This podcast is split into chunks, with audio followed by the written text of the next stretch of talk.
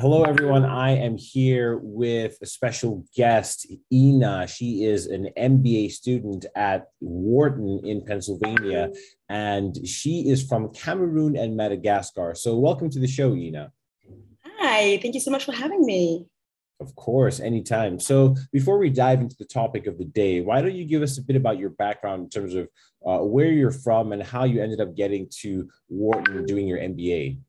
Yeah, absolutely. Uh, it's a bit of a long story, so bear with me. I'll try to be quick. Um, so, as you rightly mentioned, I'm from Cameroon and Madagascar. So, I was born and raised in Cameroon, um, grew up there until I was about 10, and we moved to Europe with my family.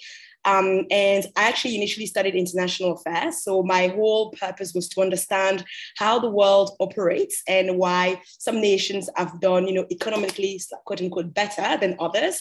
That was very naive in our thinking. But, you know, as we, as I move forward in life, I started my career at the United Nations um, with that sole goal of trying to have an impact around the world.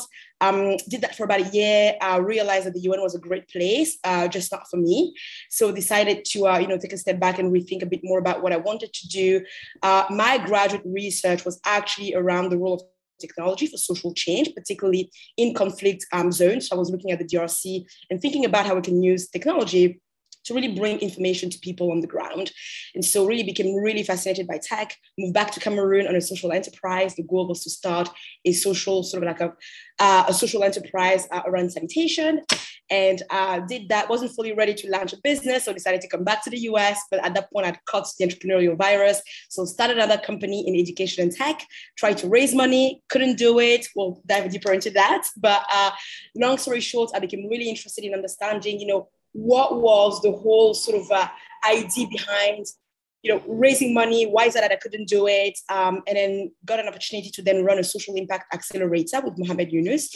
And all the companies in my portfolio were struggling to also raise money for many different reasons. So became really fascinated by those questions dove deeper in the, in the subject came across vc um, as an asset class and then became, quite frankly, really interested in the whole idea. And so got into venture capital and then um, at an early stage accelerator program. Then did that for about four years and knew that I wanted to become a well-rounded investor, had all the operational skills. I'd run businesses before, I'd supported businesses, but how do I actually invest in them? So decided to go get an MBA and then uh, that's why I'm here now. Fantastic. Um, so why don't we dive a little bit deeper into that actually? So you said that you didn't know how to raise money. Um, what were some of those things that you didn't know? And like what, what did you try and do to solve those things before you decided to do like a proper program to learn how to actually raise money or to, you know, dive into VC straight straight on? Yeah. So I didn't really know what I was getting into, to be honest with you. I mean, now that I think about it, I'm like, damn, I was crazy. like, it's really hard. And I mean, you know that. And so um, I was, you know, we had a business. I really believed into what we were doing. So just, uh, you know, one line on what we were doing, we're building um, essentially programs to, to provide STEM education and entrepreneurship education to underrepresented minorities. And so um, was very, you know, was very programmatic at the beginning, very non-profity. So we actually ended up pivoting to become a talent pipeline for big tech.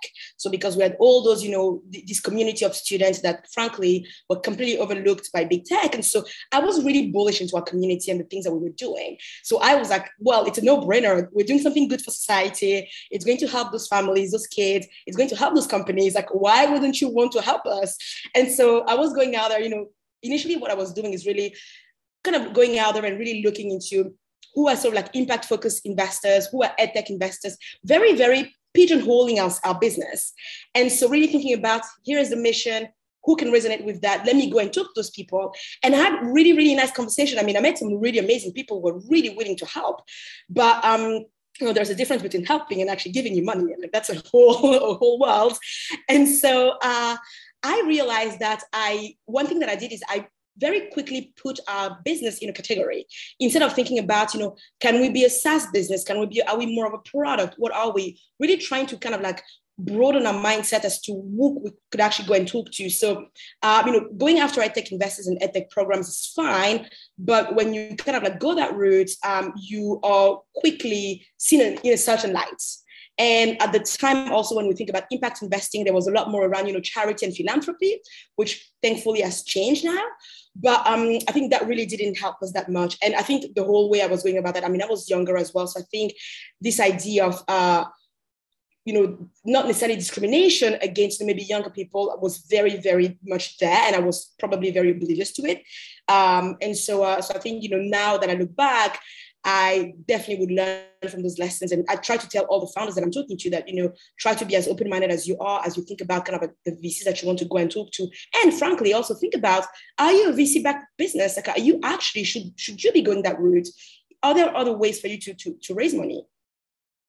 Yeah, that's a great point. And then obviously, in terms of being ready to receive investments or to raise capital, there are two components. There's number one, do you have the skills to run a scalable business, which is what you kind of alluded to. But the second is, do you have the connections and the networks that can help you um, receive that that funding? And so I wanted to touch a bit on both of those sides of the equation.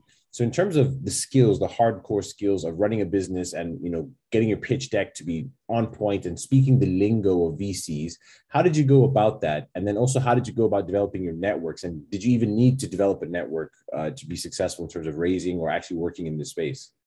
Yeah, absolutely. So, you know, I think I love the way you're breaking this down between the hard skills that, you know, frankly, you know, how can you can you raise can you run a business? I mean, those are something that, you know, you you have it sort of like, you know, DNA and you can obviously, you know, build those skills you know, I come from a liberal arts background. I studied international affairs. I'm very good at research, very good at, you know, churning data from, you know, pages, pages of, you know, uh, of content.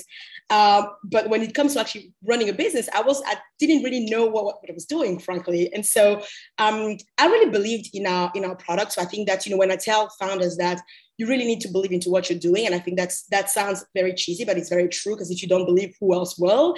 Uh, so I really believe into what we were doing. I mean, it was really hard, uh, but I I loved working with the students. That was kind of like one of the reasons that you know I was frankly getting up in, out of bed every morning.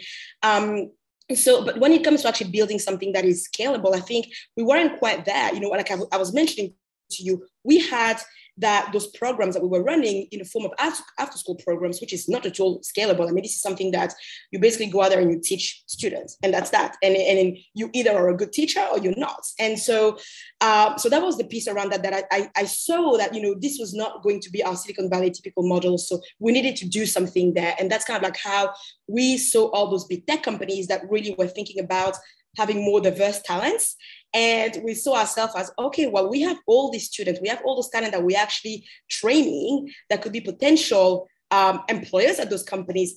How can we be that bridge and so we started looking around, you know, other organizations, and most most of them are nonprofits. And I was like, how can we step back from this whole nonprofit model to become an actual scalable business? And so eventually, we run a couple of pilots with a couple of those companies. So actually, Google um, and Facebook were our very first, you know, customers. That was really great in terms of giving us traction um, and credibility.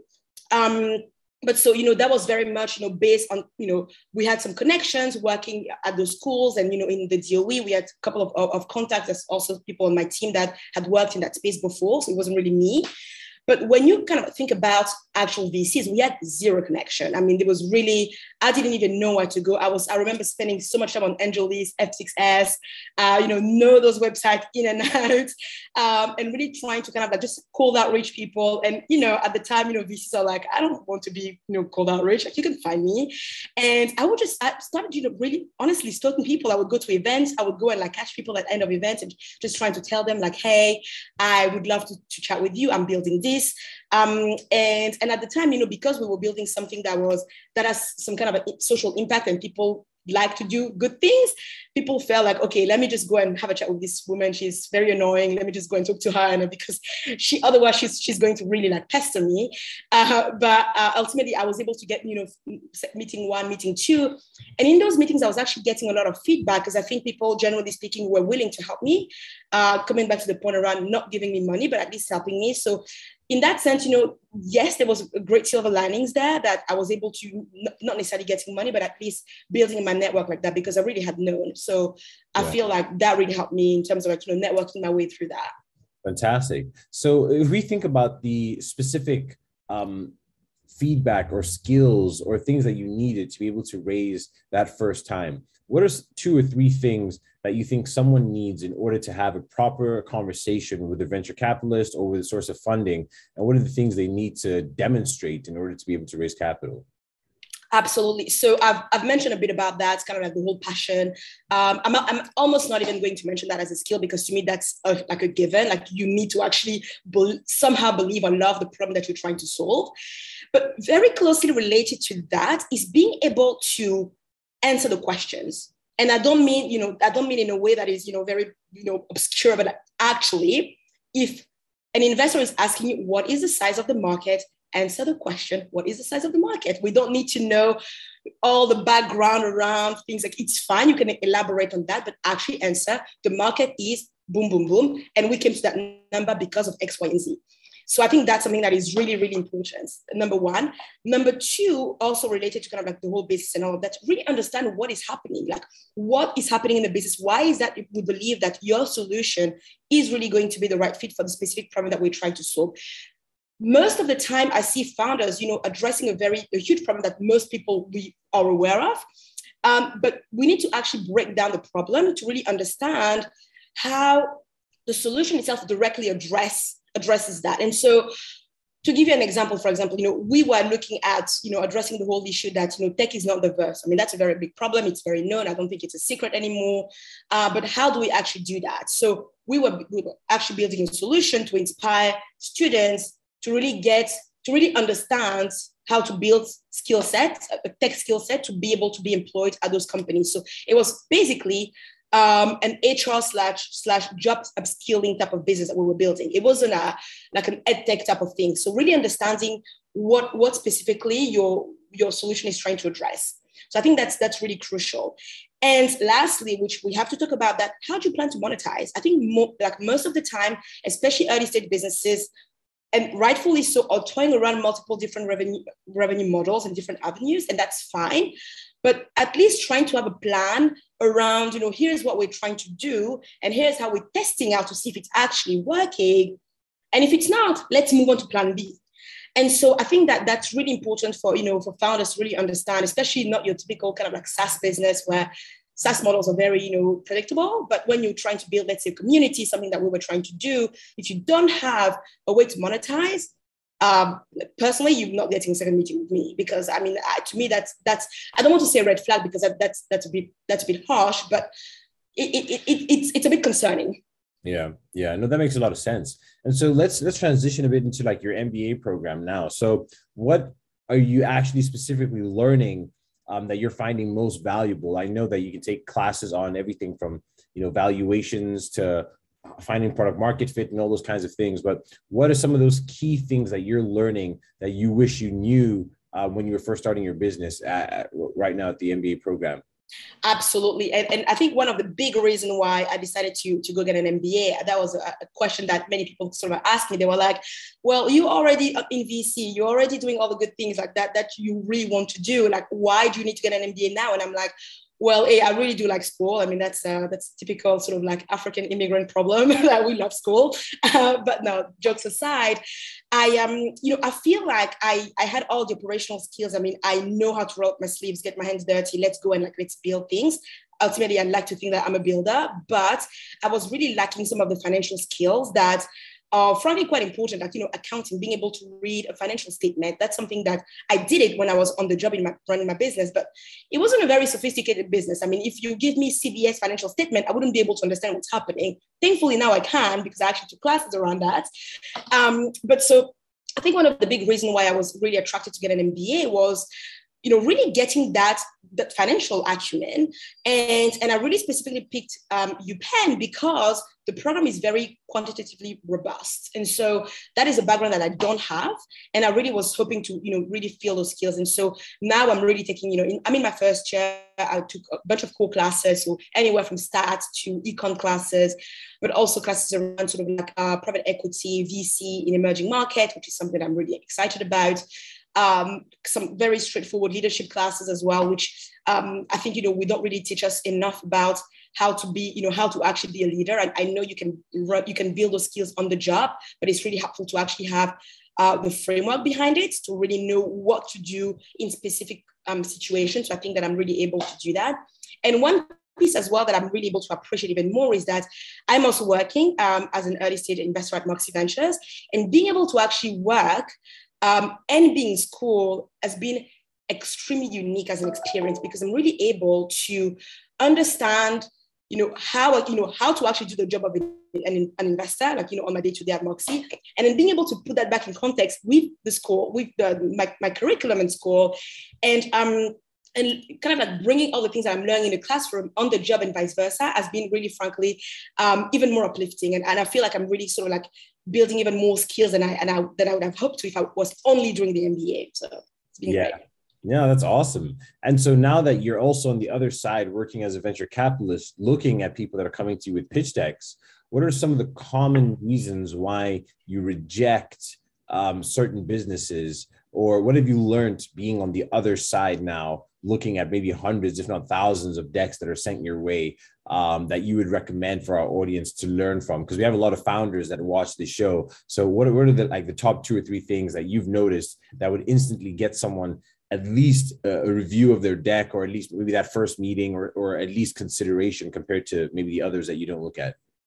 Absolutely. So i think you know and that goes back to my personal preferences and also kind of like what moxie invests in. So we like to our thesis is that we invest in companies and founders that are improving the way we live and work. So we're not an impact fund. Uh, however we do like businesses that are actually you know adding some kind of positive value to society. And that could mean you know a whole lot of things. That could be businesses in fintech, healthcare, climate tech. We've done a bunch of deals, future of work, um, ed tech, you know, so on and so forth. So I think that if the business fundamentally is somehow adding some kind of positive value, that could be adding value to you know saving lives, but that could also be you know making salespeople jobs easier. So you know, very different type of impact that we're talking about here. So I think that's the number one. That's something that I, I really care about. Um, I'm also really excited when I see founders who have uh, some kind of experience in the um, in business that they're trying to solve. So, for instance, you know, I like I, at, at, least someone would get a first meeting with me if let's say they're building something that um, I had a founder that was you know building a mobility business, um, you know trying to understand how it was mobility slash logistics. So really thinking about how you know um, improve sort of like delivery systems um, in the US, especially during COVID, e-commerce really boomed. But this founder had worked for many years um, you know, in an e-commerce business and later on has worked directly, you know, with USPS um, and both as an employee, but also um, as someone who has used the service, as many of us have, and to really saw some of the challenges and, and really the gaps. And so once again, come back to that question of like, what kind of unique insights do you have as a founder that the rest of us don't? So how can you educate us? And when I say us, it's us, you know, your investors, but also your customers, um, you know, your users, and so on and so forth. So I think that's really exciting to me. Um, and yeah, you know, frankly, do I am I excited about the business? And I, personally, I love unsexy tech. I love things that are being completely overlooked. So things around manufacturing, infra, um, you know, how do we improve, you know, safety of workers on oil rig or factories and things like that. to me, that's really exciting. Mobility, I've mentioned. Um, so I think that that to me is really cool. I mean, now we see a lot of things, you know, Web three, the metaverse, are things that are very much in everybody's mouth. I'm still, you know, honestly trying to educate myself around that because I'm, I'm trying to kind of like wrap my head around some of the questions in that and, and see is this true? Is this actually happening, or is this just a fad? Too too soon, and I'm too uneducated to actually have a say on that. Um, but but I think that you know we see a lot of founders that are building things around that, and I'm sort of thinking, well, are you actually um, are you actually understanding what's going on or are you sort of just jumping on a bandwagon? So that that's those are questions that i'm also you know trying to like you know ask myself yeah. as a founders too yeah. No that sounds fantastic. And are there any common trends? So you mentioned like web3 and the metaverse and all those kinds of things but what are some of the trends that you're seeing in VC? And we can talk about it from either a sector perspective, like Web3 and metaverse and all those kinds of things, but also from a funding perspective. Like, are you seeing more funding, uh, maybe more competition with micro VCs? Are you seeing more niche firms? Like, what are you seeing in terms of the general trends right now in the venture capital space? Absolutely. I think this is something that uh, is, as COVID has really accelerated some of the trends that we were already seeing a bit. So, um, as I mean, I'm sure you're aware of the numbers. I mean, VC is really at an all-time high in terms of VC funding being poured into companies. There are funds really being raised every other day almost. I mean, everybody and the mothers are raising funds now, which frankly, I think it's a good thing because now it means that there is more competition to your point across micro and you know early stage funding. So just for for your listeners you know micro funds are anywhere sort of like between you know, you know 10 million to 30 30 to kind of like 100 it would qualify as a pre-seed seed round um sorry seed funds um and so um, I think we see a lot more funds being raised now, and that means that there is founders are uh, can afford to be more competitive. And, and we're seeing this, right? Because I've, I've talked to founders, you know, you know, every day. And one thing that I like to kind of like also understand is that, you know, who are your, what, what do you look for in an investor? And so most of them say, you know, I really want to meet someone who either can help me achieve product market fit, can help me go from zero to one, can connect me to other people, can basically can insert something that the founders need. So, and that all falls into that whole value add type of investor. So every in, every founder that I'm talking to is looking for an investor that is going to be able to add value. So this whole idea of having taking smart money is really couldn't be truer today. And so with that, because there is a lot more VCs out there, there is just more competition and, and, and, and founder can afford to be more picky um, in who they want to take money from, which I think is a good thing. Um, so I think that's number one. The second trend that we're seeing is around globally. Um, global VC also is at an all-time high. As I think we're seeing a lot more money being put into region that have been um, you know, historically overlooked, and that's great news for someone like myself, who is from the continent in Africa, and I'm seeing a lot more money being put into um, into businesses back home. So, you know, obviously fintech is, is having a huge, uh, huge moment around, you know, places like Kenya, um, Nigeria, South Africa, Ghana, and so, and so forth. But I think even more in places that were not necessarily looked like Francophone Africa. I think we're seeing a lot more, you know, American and British, European VCs going down there. And so that's really, really exciting. And the same can be applied in Southeast Asia and LATAM as well. And so I think that's great. Know, we've seen Tiger, SoftBank also very active in those regions. So, so I think it's, it's great that we were able to, to put those regions back on the map. Um, I think that's the second trend. And number three as well, and I think we're seeing that because um, we, are, we, we have a lot more money being, being poured, especially at the early stage, uh, we are seeing valuation being a lot, you know, you know, to a certain extent, you know, a lot higher than before. So some might argue that they're inflated. Some argue that they're you know very big for no reasons.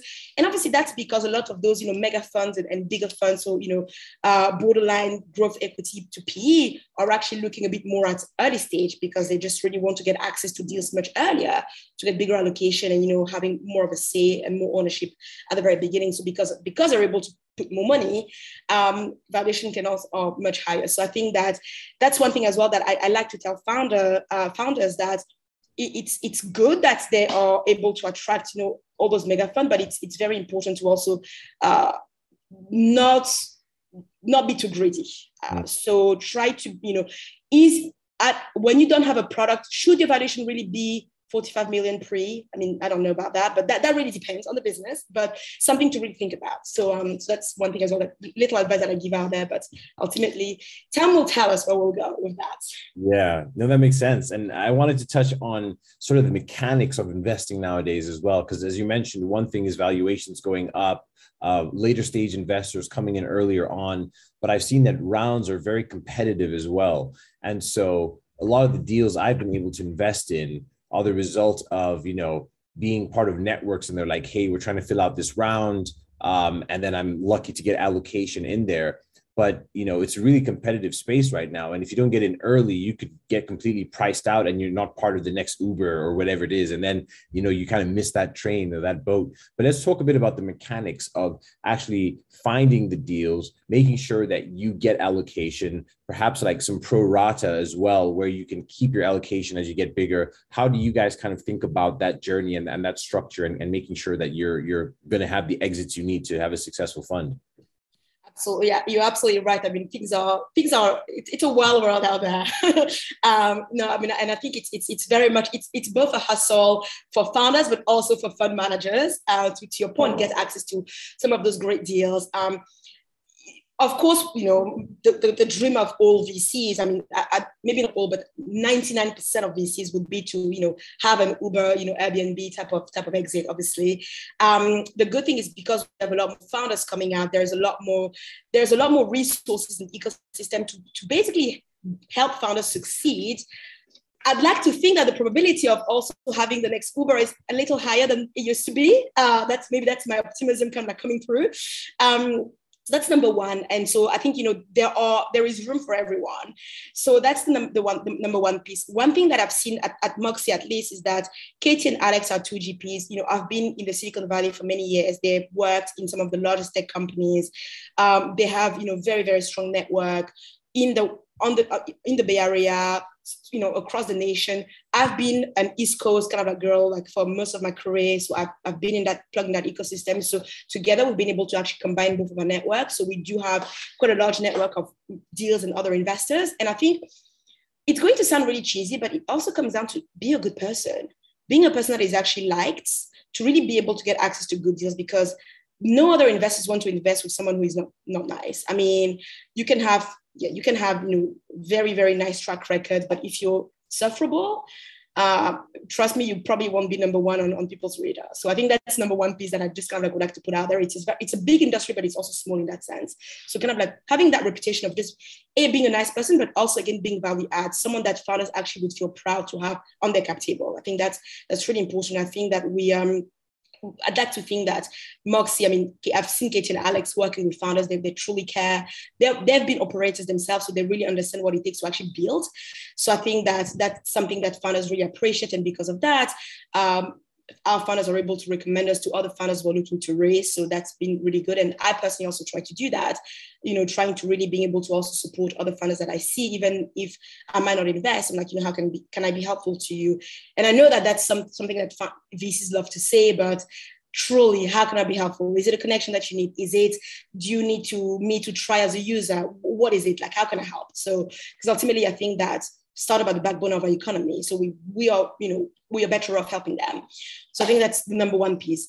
Now, coming back to, you know, how do we a get access to deals? I think that's what I've just said is sort of like might answer some of that. Now, kind of like continuing being able to follow on um, i think that's that's that's that's become really tough and a lot of seed investors have seen the value in maybe raising kind of opportunity funds to be able to follow on because as companies grow and grow bigger and have you know bigger valuation to your point um, maybe your seed your seed funds might not actually afford those bigger deals. So it's, it's it can be very uh, beneficial or very strategic to actually build uh, to actually raise another another another fund and opportunity fund. And that comes back to again being back on the fundraising trail and and and, and do that. And you know in fact you know we're doing that at Moxie and I've seen a lot of of other um, VCs also thinking about build raising another another round to be able to a invest in uh, follow-on rounds of existing companies in the portfolio but also being able to invest in companies that they've seen in the ecosystem and maybe they, they, they were just too late um, to participate in the in, in, in the seed. So that's I think that's another way to kind of like get access to that. And uh, and again being part of network knowing you know having a great network of other co-investors but also you know of, of, of, of founders really hanging out where founders are. And and you know, around the pro rata and i think it's it all comes down to negotiation. And and that that piece can be just what kind of like what happens behind the scene is not always so pretty but i think that's uh, that's where it comes down to you know having being surrounded by you know the right group of VCs that you actually trust that you want to invest with. And I think that those conversations can be very uh, you know uncomfortable, but you know happens what happens. Yeah. No, I'd like to touch on those uncomfortable conversations yeah. as well and negotiations.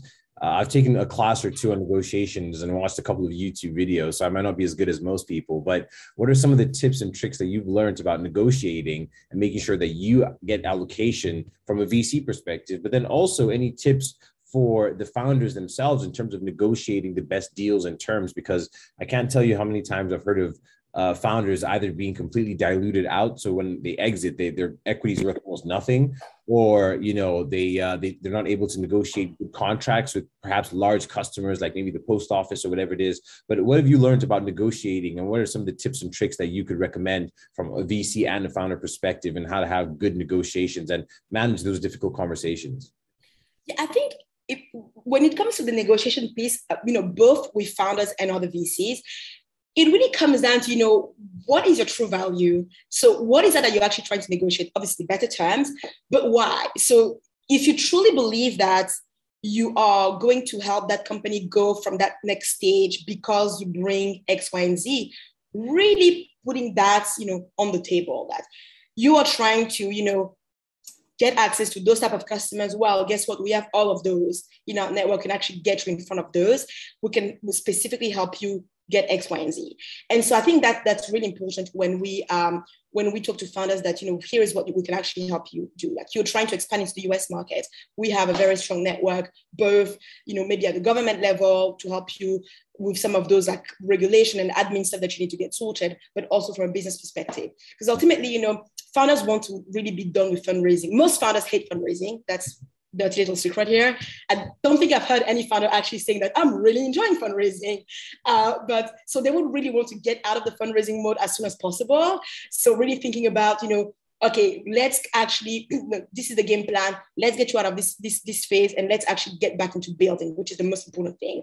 So that's around that. So how do we help position yourself to be the, the, the, the greatest company out there? So that's really thinking about, you know, what we have to bring at Moxie, even I as an investor, and also just the past. Like, you know, in the past, I've been able to help you do X, Y, and Z. Uh, you know, the, the past can predict what will happen in the future. So because I've done that, I've been, you know, very helpful to you. And we try to kind of like also, you know, like I said, we try to add value regardless of the, the process uh, where we are. So I think that's that's really um that really kind of like gives an insight to founders as to what Moxie can actually, you know, brings what type of value we can actually bring and also uh, what the rest of the world is saying i think coming back to being a nice person uh, because you know you founders will probably want to kind of like do their own due diligence you know they talk to some of your portfolio company what exactly you know what how have they been helpful to you? I think it's, it's really good. And all of those to to help us really work in our favor. Um, when it comes to with other VCs and kind of like negotiating our terms, um, that could be, you know, that could be obviously very difficult if you're working with someone who is particularly difficult, because you know there are people out there who are like that, and I think that in any industry that you are, that's just the nature of the world we live in. Um, and I think you know sometimes it's painful, but maybe walking away is probably just your best bet and say like, hey, you know, you know what, this at, at the end of the day, this might be, this is not worth our time, uh, because we most most VCs also have other deals in the pipeline that they're looking at. Which this is not a sole deal that we're trying to work on. Of course, we would love to make it work, but we also do have other deals that might actually be worth our time and energy to kind of like you know expand um, doing that. Because when we go through those negotiations, there's obviously lawyers being involved. There's you know all this time being spent all this money being spent and so and that's just time from us taken away from a supporting our existing companies, but also other investments that also are, you know, looking and it's also just not fair to, you know, spending all our energies on, you know, one specific deal. So I think that's one thing as well that I think it's okay to kind of like, you know, painful, but I let it go. It's not meant to be. yeah, no, that's great. I'm sure we could speak for hours, but we try and keep these episodes somewhat concise. We'll probably have to bring you in for another episode. But um, thank you so much for being on the show, Ina. Um, yeah, how can people get in contact with you if they ever want to reach out? What's the best way for them to get in touch? Absolutely. So uh, I'm on LinkedIn. Uh, it's very easy. It's my name, Ina Halilu. And same with Twitter, very active on Twitter. Um, also, my name, Ina underscore Halilu. So, uh, you know, come find me there. And uh, always very down to talk anything about, you know, VC trends, Africa, what's happening, you know, um, in the market now. Anything unsexy tech, I love. So, uh, you know, just you know, hit me for that. So thank you so much for having me. Sounds good. Take care. Bye. Bye.